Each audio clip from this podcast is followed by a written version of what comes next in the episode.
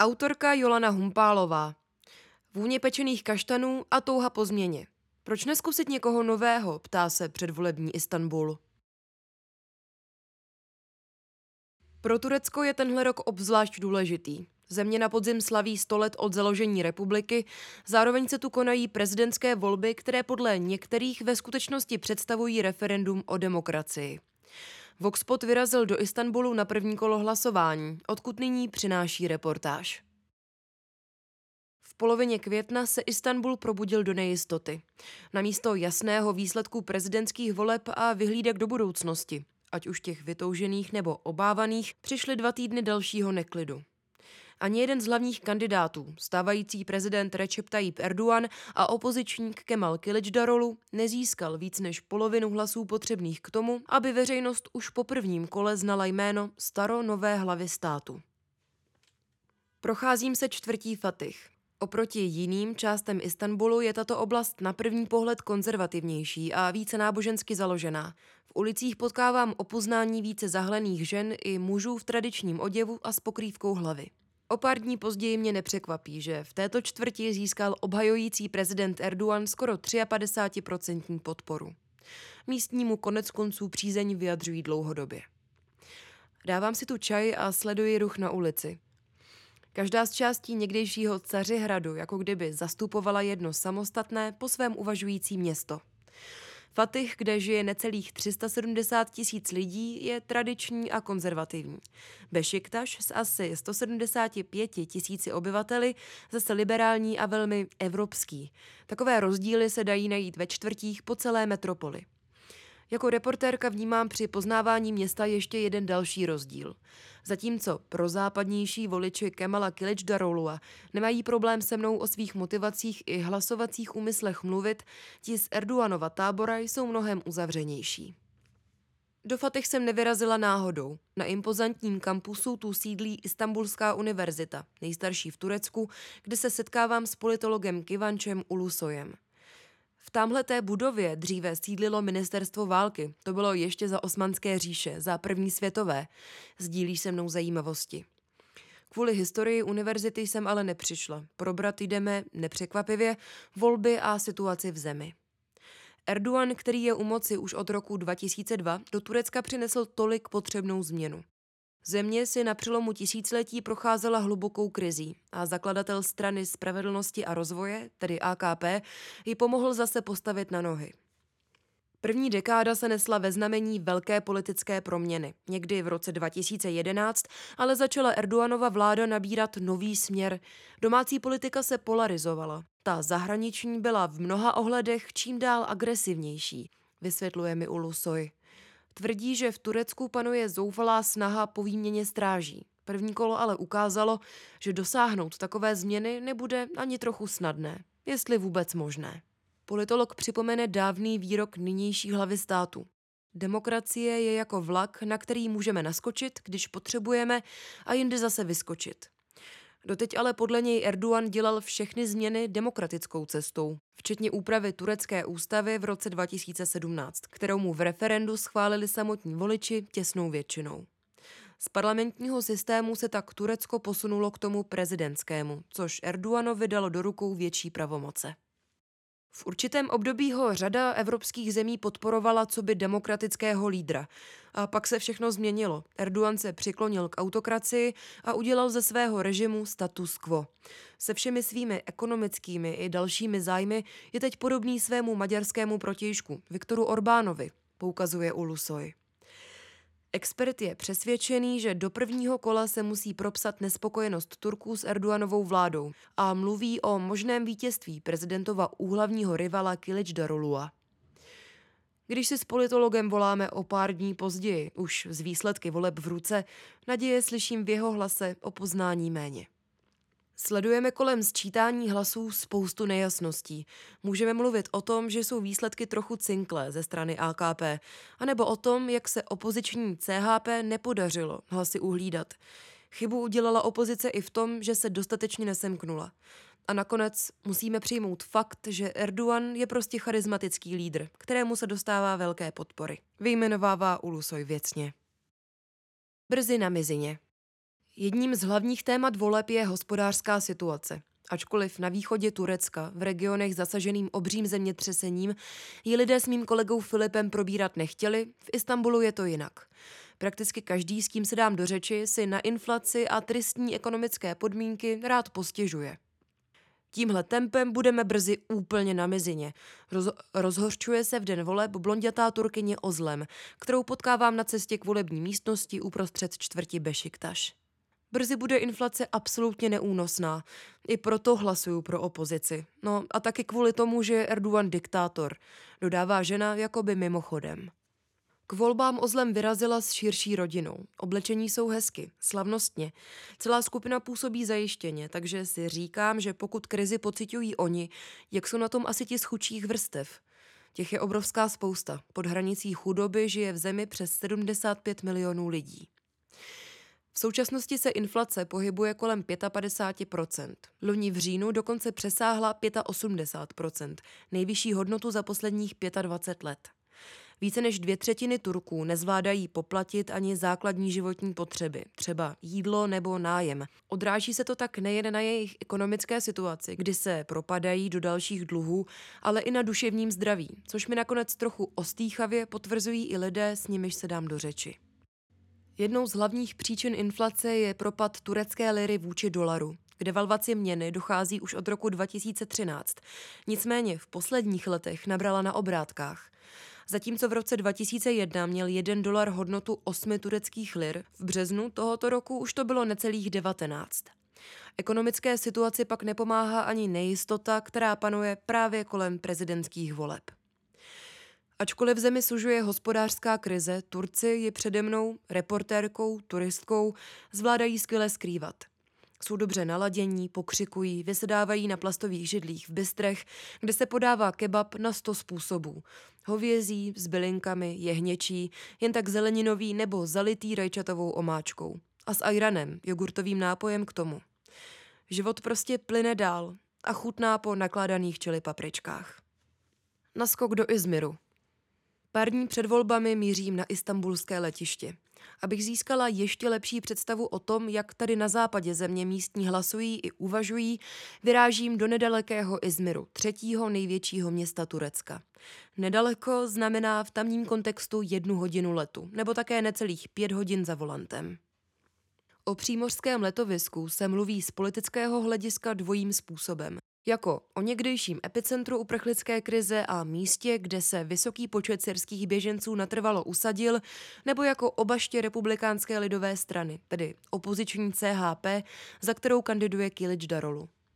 V centru města se v malé pekárně scházím s mužem, který pracuje pro Erdoanovu vládu, byť na nižší úrovni v oblasti vývoje.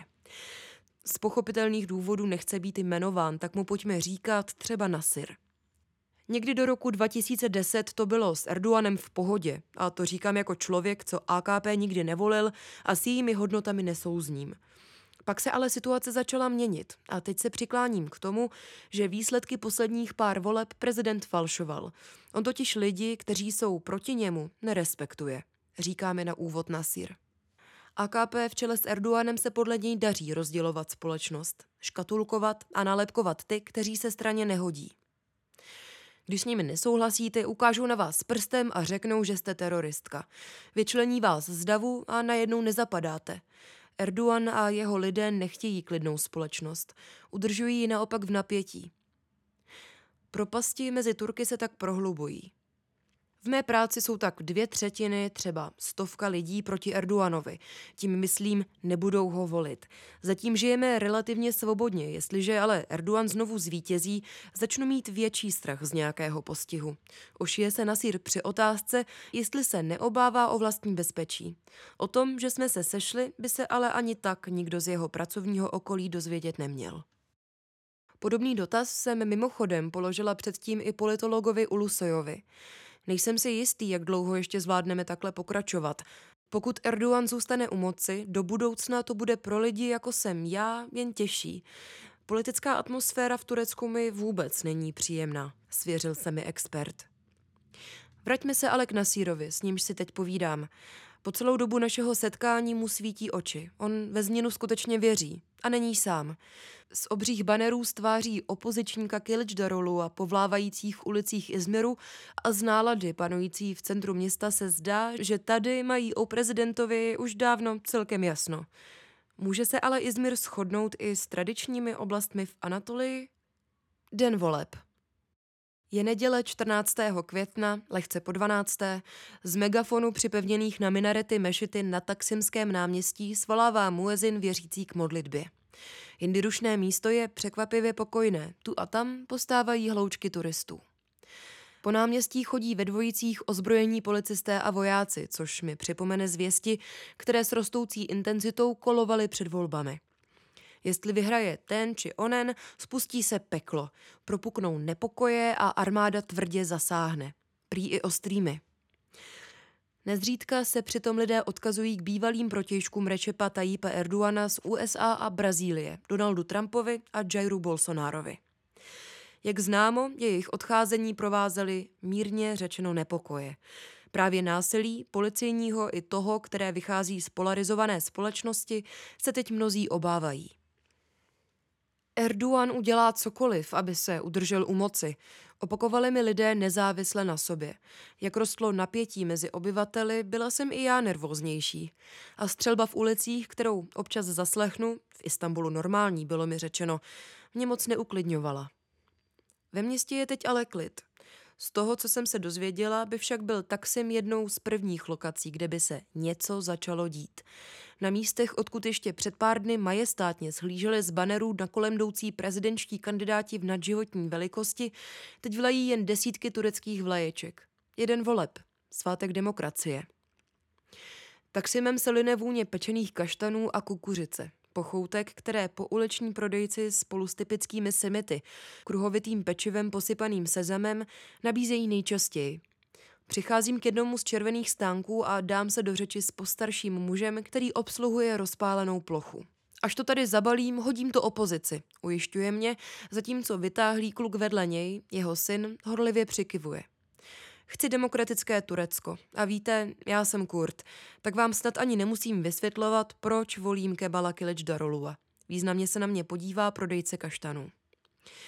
Vysvětlovat mi to nemusí. Je mi jasné, že co by představitel kurdské menšiny hlasuje pro toho, kdo se proti ní nevymezuje jako nynější prezident. A navíc má podporu pro kurdské strany HDP, která ale není součástí šesti koalice. Z předchozích parlamentních voleb vyšla jako třetí nejsilnější strana. V těch letošních kvůli soudem nařízenému odříznutí od financí však nekandidovala. O její přízni ke Darolovi se začalo mluvit už na začátku března. Na konci dalšího měsíce se pak zprávy potvrdily. Naším jasným očekáváním je přechod k silné demokracii. Pokud jsme schopni se dohodnout na základních principech, mohli bychom ho v prezidentských volbách podpořit uvedl už v zimě Midhat Sankar, spolupředseda HDP. Prodavač je jedním z mnoha voličů opoziční šesti koalice zastoupené právě Kilič Daroluem, s nimiž jsem se už na západě Turecka setkala. Důvody k takové volbě se různí. Nakonec ale všichni, s nimiž se zapovídám, opakují jedno slovo – změna. Důraz na něj dávají zejména mladí lidé, takzvaná Erdoganova generace, která jiného lídra prakticky nezažila. Prezident je u moci 20 let, ekonomika se zhoršuje, na Turecko se nabalují jen další a další problémy. Takže si říkáme, proč neskusit někoho jiného? Říkáme 25-letý Turek Ulaš v den voleb. V hlase mu bublá tiché nadšení, má pocit, že ta vytoužená změna je už na dosah. Lidi by měli cestovat a objevovat. Ulaš postává na ulici s přáteli. Jeho kamarád Ertuğrul, student politologie, mi prozrazuje, že vyrostl ve velmi konzervativní rodině. Má na sobě dobře padnoucí elegantní kabát, na nose mu sedí kulaté brýle. Celá moje rodina volí Erduana. Opoziční kandidát by podle ní podporoval kurdské teroristy. Už se přestali snažit mě o volbě Erduana přesvědčovat. Krčí trochu bezradně rameny mladík. Po pokusu o státní převrat v roce 2016 Erdogan využil situace a získal ještě mnohem větší kontrolu nad státem, než jakou měl předtím. A pak to šlo od desíti k pěti, a to ve všech sférách, od ekonomiky přes kulturu až po každodenní život. Kilič Darolu pro mě není ideální kandidát, je už starý, ale jinou volbu nemáme. On toho lidem vlastně moc neslibuje. Myslím si, že by tu vládl demokraticky, dodává Ertuğrul. Na otázku, v jaké společnosti by chtěli ideálně žít, odpovídají přátelé schodně. V takové, kde politika nerozděluje lidi. Prostě by se měli zase začít bavit, měli by cestovat a objevovat. To tu teď ale nejde, zní ze skupiny. Podobný názor má i dvacátník Umer, student umění a taktéž volič opoziční šesti koalice zastřešené Kilič Daroluem. Víte, spoustu mladých lidí jen čeká, jak to v neděli dopadne. Pokud znovu vyhraje současný prezident, chtějí zkusit žít někde jinde. Nevidí tu žádnou budoucnost. Sděluje mi Turek posmutněle. Sám se chce do Evropy nejprve alespoň podívat. Změna nebo status quo? Schyluje se k půlnoci, když Istanbulem projíždí kolona divoce troubících aut. V ulicích je jinak prázdno, tedy alespoň v těch v istambulském Tarlabaši. Všichni asi sedí u počítačů a televizí a sledují výsledky voleb, čemuž by odpovídala okna problikávající podle vysílání. Nelze říct, k jakému z kandidátů troubící vozy patří, i přesto je ale jasné, že ani jedna strana teď nemůže tak docela slavit. I když, říkám si, příznivci Erdoana a hlavně AKP se vlastně trochu radovat mohou. Prezidentské klání sice ještě může dopadnout jakkoliv, jejich strana už nicméně vyhrála. V souběžných parlamentních volbách ovládla velké národní schromáždění. Zatímco lidé žijící v Turecku si musí počkat až do konce měsíce, expati už mají odvoleno. Média zaplavily fotky dlouhých front před tureckými ambasádami. I o druhé kolo je, zdá se, velký zájem. Zda Turci 87% účast z poloviny května ještě překonají, se teprve uvidí. Stejně jako to zda země půjde cestou Erdoganova čím dál autokratičtějšího režimu či demokracie, kterou slibuje opoziční Kilič Darolu. Ať už toužili po změně nebo po zachování statu quo, Turkům se zatím nedostalo ani jednoho. První kolo tamních prezidentských voleb, jež se odehrálo v polovině května, nepřineslo klid ani jedné straně. A všudy přítomné napětí teď musí rozseknout až nedělní druhé kolo hlasování.